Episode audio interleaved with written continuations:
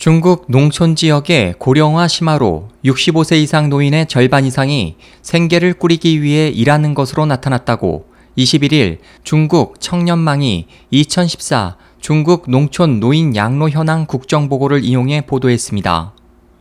국정보고에 따르면 중국 국가통계국의 인구조사에서 1990년 이후 태어난 세대의 인구 수는 1980년 이후 세대보다 23% 감소했으며 2000년 이후 태어난 세대 인구 역시 1990년 이후 세대보다 16% 줄어드는 등 출산율 저하로 인구 고령화가 가속되고 있습니다.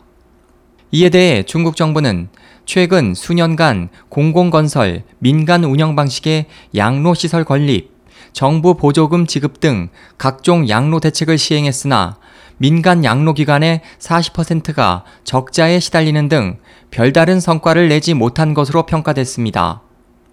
또 작년에 발간된 중국 노령사회와 노후 보장 발전 보고서에서 노령사회 실버 세대 경제 발전 지수 부문이 불합격 판정을 받은 가운데 양로금 발전 지수의 단계별 향상이 필요하다는 지적이 일고 있습니다. SOH 희망지성 국제방송 홍승일이었습니다.